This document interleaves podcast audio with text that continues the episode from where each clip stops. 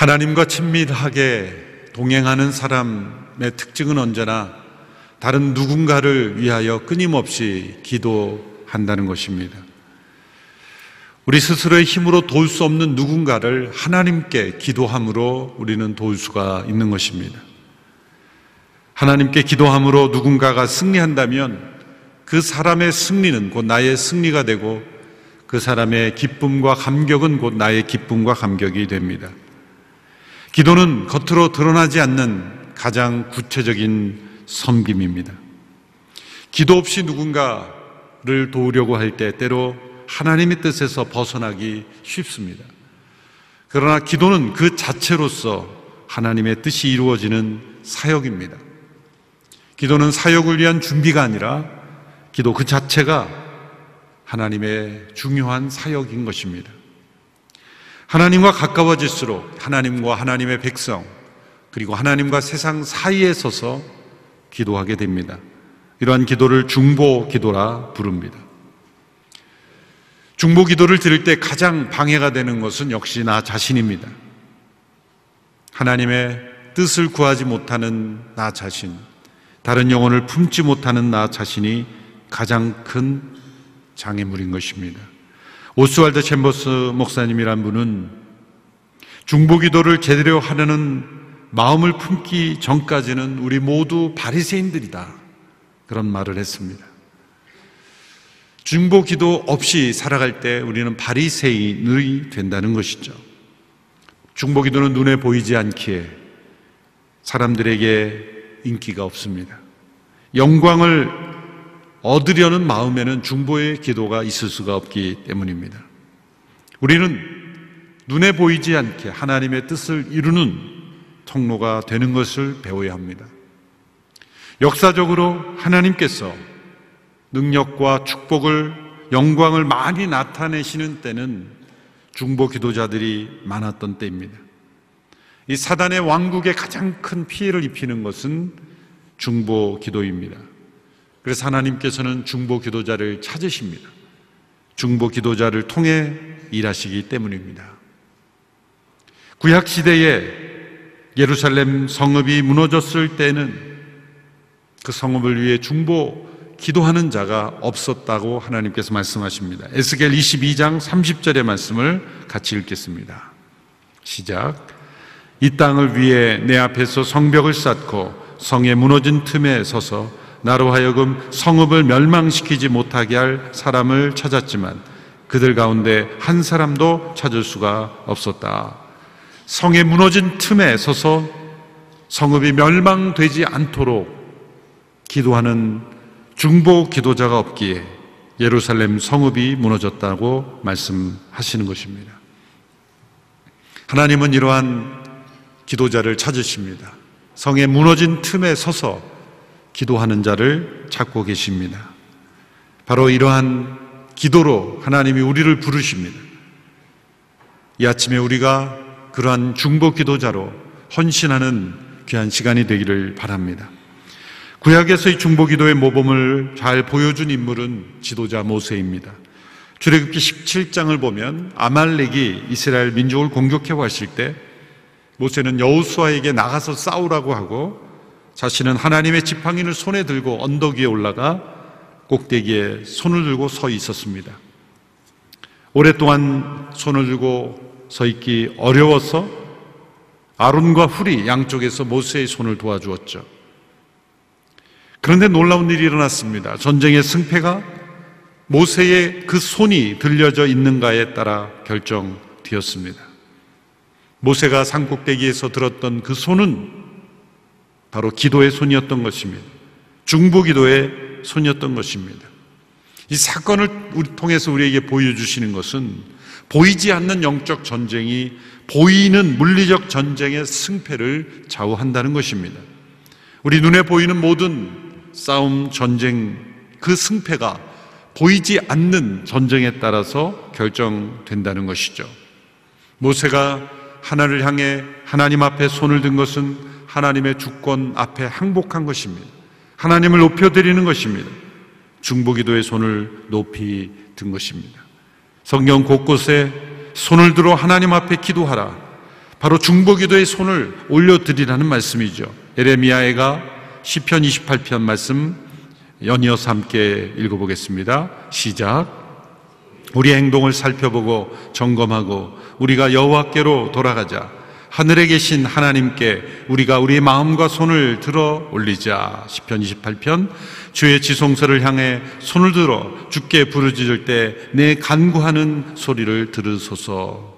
모세가 기도의 손을 높이 들었을 때 그의 손은 하나님 보좌에까지 닿는 중보기도의 손이 되었습니다. 모세가 그 손을 높이 들었을 때 그 백성 한 사람 한 사람을 붙잡는 손이 되었던 것입니다. 우리에게 이런 믿음이 필요합니다. 보이는 전쟁보다 보이지 않는 전쟁이 더 중요하다는 믿음이 있어야 합니다. 나의 내가 들은 이 기도의 손이 하나님 보좌에까지 도달하며 그리고 어느 곳에 있든지 어떤 사람에게든지 도달할 수 있다는 것을 믿어야 합니다. 또 출애굽기 32장의 사건에서도 모세는 중보 기도의 모범을 보여줍니다. 이스라엘 백성들이 금송아지를 우상으로 만들었을 때 하나님은 그 백성을 진멸하시고 모세를 통해 새로운 민족을 시작하시겠다고 말씀하셨습니다. 하나님께서 범죄한 이들을 벌하시고 자신을 사용해서 하나님을 영화롭게 할 새로운 나라를 세우시겠다는데 누가 반대하고 나설 수 있겠습니까?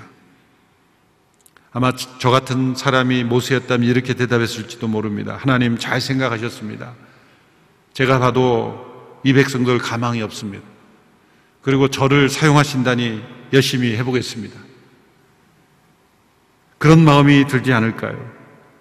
그런데 모세는 이런 하나님의 진노에 이렇게 반응했습니다.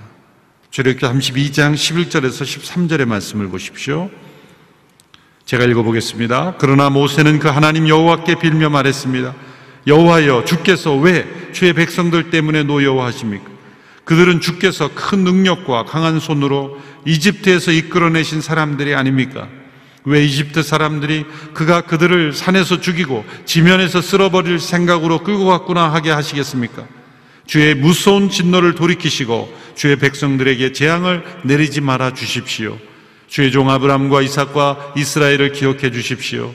주께서 친히 줄을 두고 그들에게 내가 내 자손을 하늘의 별같이 많게 하고 내가 그들에게 약속한 모든 땅을 내 자손에게 줄 것이니 이것이 그들의 영원한 기업이 될 것이다라고 맹세하지 않으셨습니까?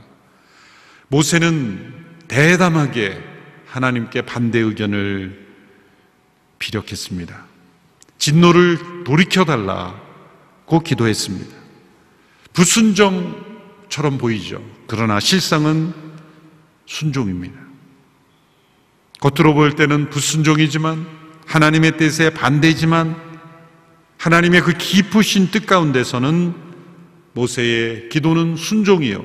하나님의 뜻을 헤아린 것이죠. 어떻게 이렇게 하나님의 계획에 반대하며 돌이켜달라고 기도할 수 있었습니다. 그것은 백성들만을 사랑했기 때문이 아닙니다. 백성들의 운명보다도 하나님의 영광을 더 크게 바라보았기 때문입니다.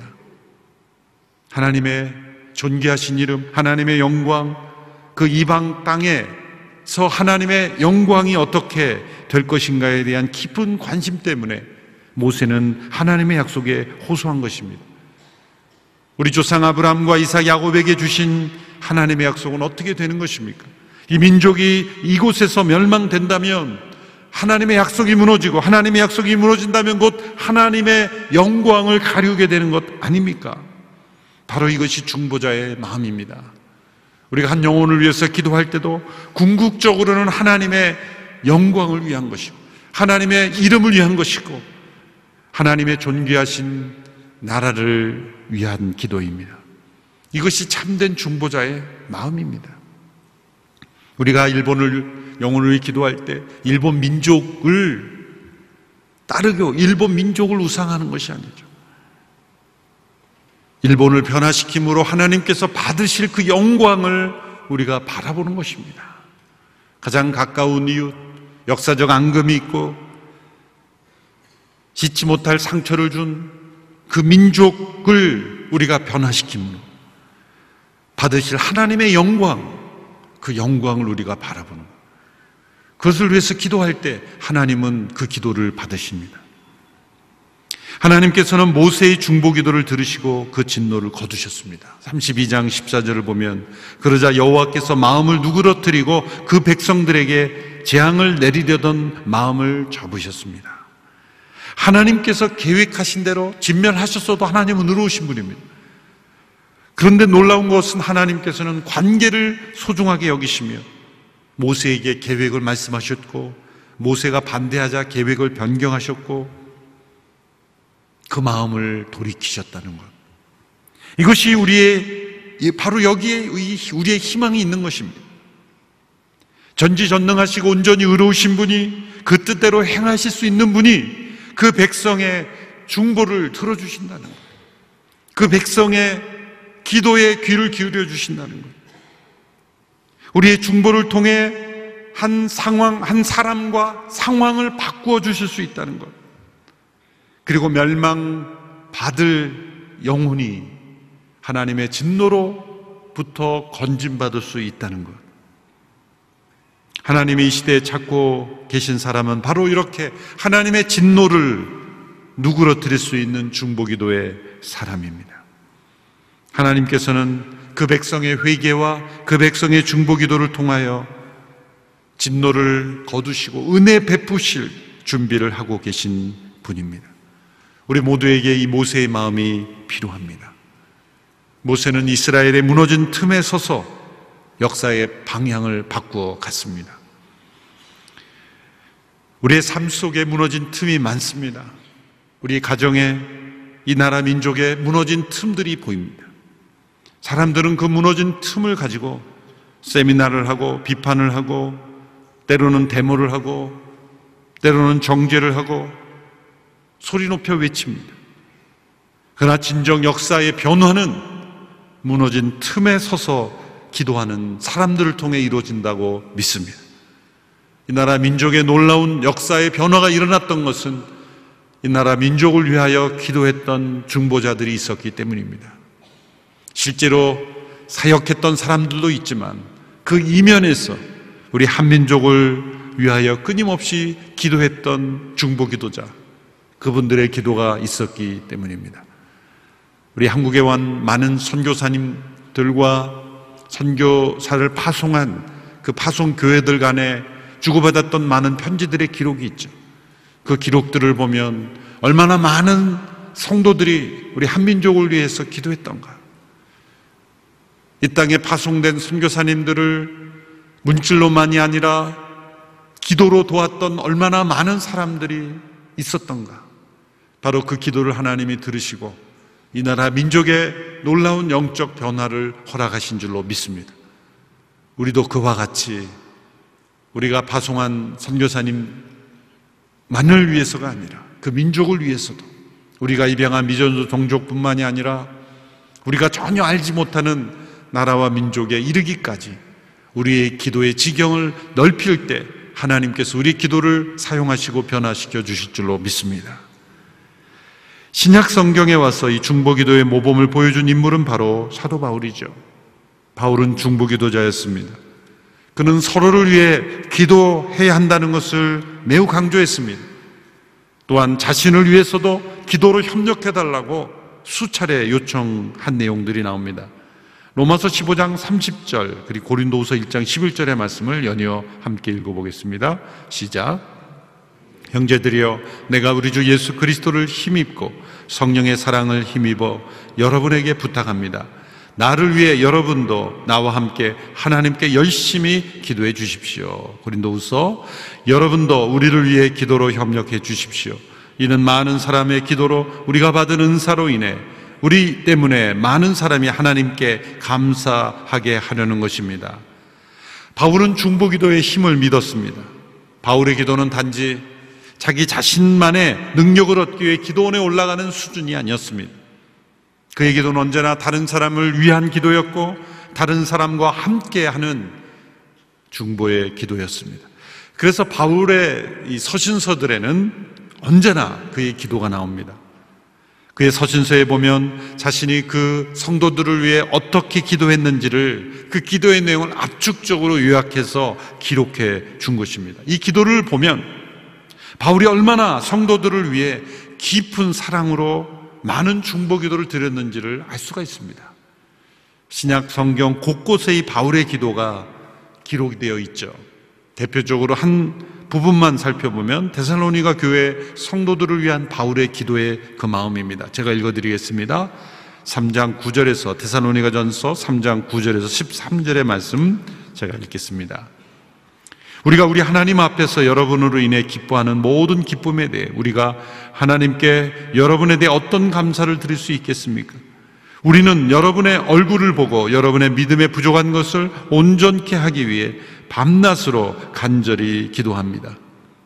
이제 우리 하나님 아버지와 우리 주 예수께서 친히 우리의 길을 여러분에게 바로 인도해 주시고 우리가 여러분을 사랑한 것처럼 주께서 여러분 서로 간에 모든 사람에 대한 사랑이 넘치게 하시고 풍성하게 하셔서 우리 주 예수께서 그분의 모든 성도들과 함께 다시 오실 때 하나님 우리 아버지 앞에서 여러분의 마음을 거룩하고 흠없이 세우시기를 빕니다. 이 데살로니가 교회 성도들을 향한 바울의 기도가 얼마나 간절하였는지를 보여줍니다. 그들의 믿음의 부족함을 보충해 주기 위해서 밤낮 기도했다고 말합니다. 서로 간에 사랑이 넘치도록 그리고 하나님 앞에 거룩하고 흠이 없도록 기도했습니다. 왜 이 기도가 중요합니까? 바로 이 바울의 기도대로 데살로니가 교회 안에 변화가 일어났기 때문입니다. 하나님께서는 이 바울의 기도에 응답하셨고 데살로니가 교회는 믿음이 보충되었고 믿음의 모범이 되었고 거룩함이 있었고 사랑이 있었던 교회로 변화되었어요. 이 데살로니가 교회는 이 사도 바울의 중보기도 역사로 교회에 대하여 가지기 쉬운 네 가지 통념 을 깨뜨리는 교회가 되었습니다. 흔히 교회 성숙은 오랜 세월이 필요하다고 생각하기 쉽습니다. 그러나 데살로니가 교회는 몇 개월밖에 되지 않은 교회였지만 마게도니아 대륙의 모든 믿는 자의 본이 되는 교회가 되었습니다. 또한 교회의 성숙은 아무런 시련과 고난이 없어야 가능하다고 생각하기 쉽습니다. 그러나 이방인으로서 하나님의 백성이 된 그들에게는 가족과 사회적 관계로부터 많은 고난이 있었습니다. 그럼에도 불구하고 대사로니가 교회는 건강하게 성숙해 갔습니다. 또한 교회가 성숙하려면 강력한 카리스마를 가진 지도자가 있어야 된다고 생각하기 쉽습니다. 그러나 바울이 개척한 이 대선원이가 교회는 바울이 불과 3개월 정도 남짓밖에 체류하지 못하고 떠나야 했습니다. 디모데가 잠시 체류하긴 했지만 대선로니가 교회는 자생적으로 형성된 리더십에 의하여 움직여져 가고 있었다는 거예요. 또한 마지막으로 전도하고 선교하는 일은 교회가 어느 정도 성장할 때까지 기다려야 된다고 생각하기 쉽습니다. 그것이 통념입니다. 그러나 대선로니가 교회는 말씀을 받은 그날부터 말씀을 증거하기 시작했고 그로 인해서 이 마게도냐 일대에 복음이 증거되게 한 선교적 교회로 자라났습니다. 이 모든 놀라운 변화가 일어날 수 있었던 원인은 무엇입니까? 이 대사로니가 교회의 모습들을 보면은 사도 바울의 기도대로 그 교회가 변화되어 갔던 것이죠. 바울이 대사로니가 교회를 다시 방문하고자 했을 때 사단이 그 길을 여러 번 막았지만 기도는 막을 수 없었습니다. 사방이 막혔지만 기도는 막히지 않았다는 거예요. 바울에게 있어서 기도는 섬김을 대체하는 것이 아니라 그 자체가 섬김의 중심이었다는 거죠. 바울은 그가 기도한 내용을 가르쳤고 그의 모든 가르침은 바로 기도로 정리되었던 것입니다. 바울은 자신이 개척한 성도들 뿐만 아니라 한 번도 만나본 적이 없는 성도들을 위해서도 기도했습니다. 골로새 교회는 바울이 그들을 직접 만났다는 기록이 발견되지 않는 성도들입니다. 그러나 바울의 기도 목록에 골로새 교인들을 올려놓고 기도했고 골로새 서서를 보면 그에게 그의 사랑의 마음이 잘 나타나 있습니다. 이렇게 한 교회가 한 민족이 세워지는 데 있어서 중보의 기도는 얼마나 놀랍고 크신 은혜가 베풀어지는 통로인지 모릅니다. 오늘의 교회가 지금까지 성숙하고 성장해 온 일에는 많은 성도들의 기도가 있었습니다. 보이지 않는 기도의 섬김, 우리 권사님들의 계속적인 기도, 새벽마다 순모임 때마다 함께 기도하는 성도들, 그 기도대로 온누리 교회가 세워져 갔음을 믿습니다. 또한 선교지에서 일어난 많은 일들은 바로 우리 성도들의 기도를 통해 역사되고 있다고 믿습니다. 우리의 기도의 반경이 더 넓어지기를 원합니다. 나만을 위한 우리 가족을 만을 위한 기도에서 우리의 기도의 제목 속에 이 나라 민족이 그리고 세계 열방이 품어지고 복음이 필요한 영혼들 그리고 시련 속에 있는 많은 교회들 한국 교회 세계 교회가 우리 기도 속에 품어질 때 하나님은 이 땅에 우리 기도를 통해 놀라운 역사를 이루실 줄로 믿습니다. 우리 모두가 영적 전쟁에서 중보의 기도로 서로가 서로를 돕고 믿음으로 승리할 수 있도록 서로를 세워주는 귀한 기도에 섬김을 다하는 저희 온누리 교회가 되기를 원합니다. 하나님은 우리의 기도를 사용하십니다. 하나님의 마음을 품고 기도하는 모세처럼 바울처럼 기도하는 이들을 사용하십니다. 종교개혁도 마틴 루터가 교리적으로 논쟁을 통해서 일으키신 것이 아니에요.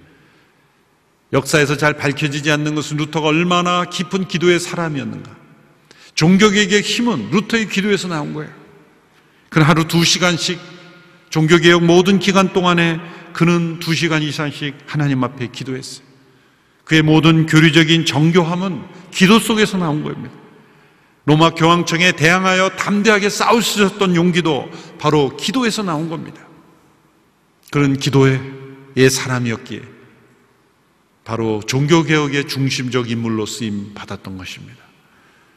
그가 기도하지 않았다면 하나님은 그에게 하나님의 말씀에 분명한 진리를 드러내지 않으셨을 겁니다. 하나님께서 일을 맡겨야 기도하는 것은 우리의 생각입니다. 그러나 우리가 기도로 하나님의 마음을 품을 때 하나님은 우리에게 하나님의 일을 맡기실 줄로 믿습니다. 이 시대에 한국교회 개혁을 위해서 많은 부르짖음이 있습니다만 광장에 나가서 외치기도 합니다만 무엇보다 필요한 것은 역시 기도입니다. 한국교회를 위한 기도. 이 시대를 위한 기도만이 이 나라 민족을 다시 살릴 수 있음을 믿습니다. 이 나라 민족에 혹 이만 하나님의 진노, 하나님의 징벌이 있다 할지라도 모세의 마음을 품고 우리가 기도할 때 하나님이 그 마음을 돌이키실 줄로 믿습니다. 연약한 모든 교회들이 우리의 중보 기도를 통해 대사로니가 교회 같은 교회로 변화될 줄로 믿습니다. 우리 주변에 믿음이 약하고 방황하고 때로는 위기 가운데 처해 있는 많은 영혼들, 하나님 멀리 떠난 영혼들도 우리의 간절한 기도를 통해 하나님께서 역사하시면 그들 또한 돌아오게 될 줄로 믿습니다. 진정한 전쟁은 기도의 골방에서 이루어지는 것이죠. 모세가 기도로 승리했을 때 전쟁에서 승리한 것처럼 우리의 은밀한 기도의 골방에서 우리 중보 기도에서 승리할 때 우리의 삶 모든 곳에서 나타나는 전쟁에서 우리는 승리하게 될 줄로 믿습니다. 진정한 영적 전쟁은 바로 기도의 전쟁인 것입니다. 우리 모두가 기도에서 승리하는 그래서 중보의 기도의 영역으로 나아가는 우리 모두가 되기를 주님의 이름으로 축원합니다. 기도하겠습니다. 살아계신 하나님 아버지, 우리 연약한 기도를 불쌍히 여겨 주시고, 우리의 기도가 모세의 기도와 같이 되게 하옵소서, 바울의 기도와 같이 되게 하옵소서, 마틴 루터의 기도에 되게 하여 주시옵소서, 자기 중심적인 기도에 머무는 저희들 불쌍히 여겨 주시고, 잃어버린 영혼, 방황하는 영혼, 위기에 빠져 있는 영혼, 변화되지 않는 영혼, 죄악 가운데 있는 영혼, 상처 속에 있는 영혼, 멸망 가운데 처해 있는 영혼, 위기 가운데 있는 이 나라와 민족, 위기 가운데 있는 한국 교회, 수많은 영역들을 품고 기도할 때 성에 무너진 틈에 서서 무너진 곳을 막고 영적 파수꾼의 역할을 감당하는 우리 모두가 되게 하여 주시옵소서 예수님의 이름으로 기도하옵나이다. 아멘.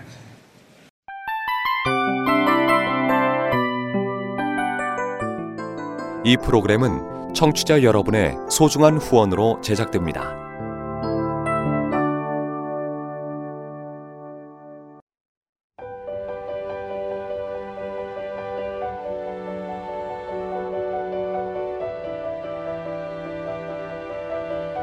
세상에는 수많은 교회들이 있지만 더 깊이 있는 말씀 강해를 찾기 위해 크기로만 교회를 선정하지 않습니다. 보다 좋은 영적 콘텐츠를 더 많이 나누기 위해 방송비를 받지 않습니다. 1년 365일 복음만 전하고 싶어서 우리는 광고를 하지 않습니다. 온누리의 복음을 땅끝까지 CGN TV와 함께 땅끝 선교사가 되주세요.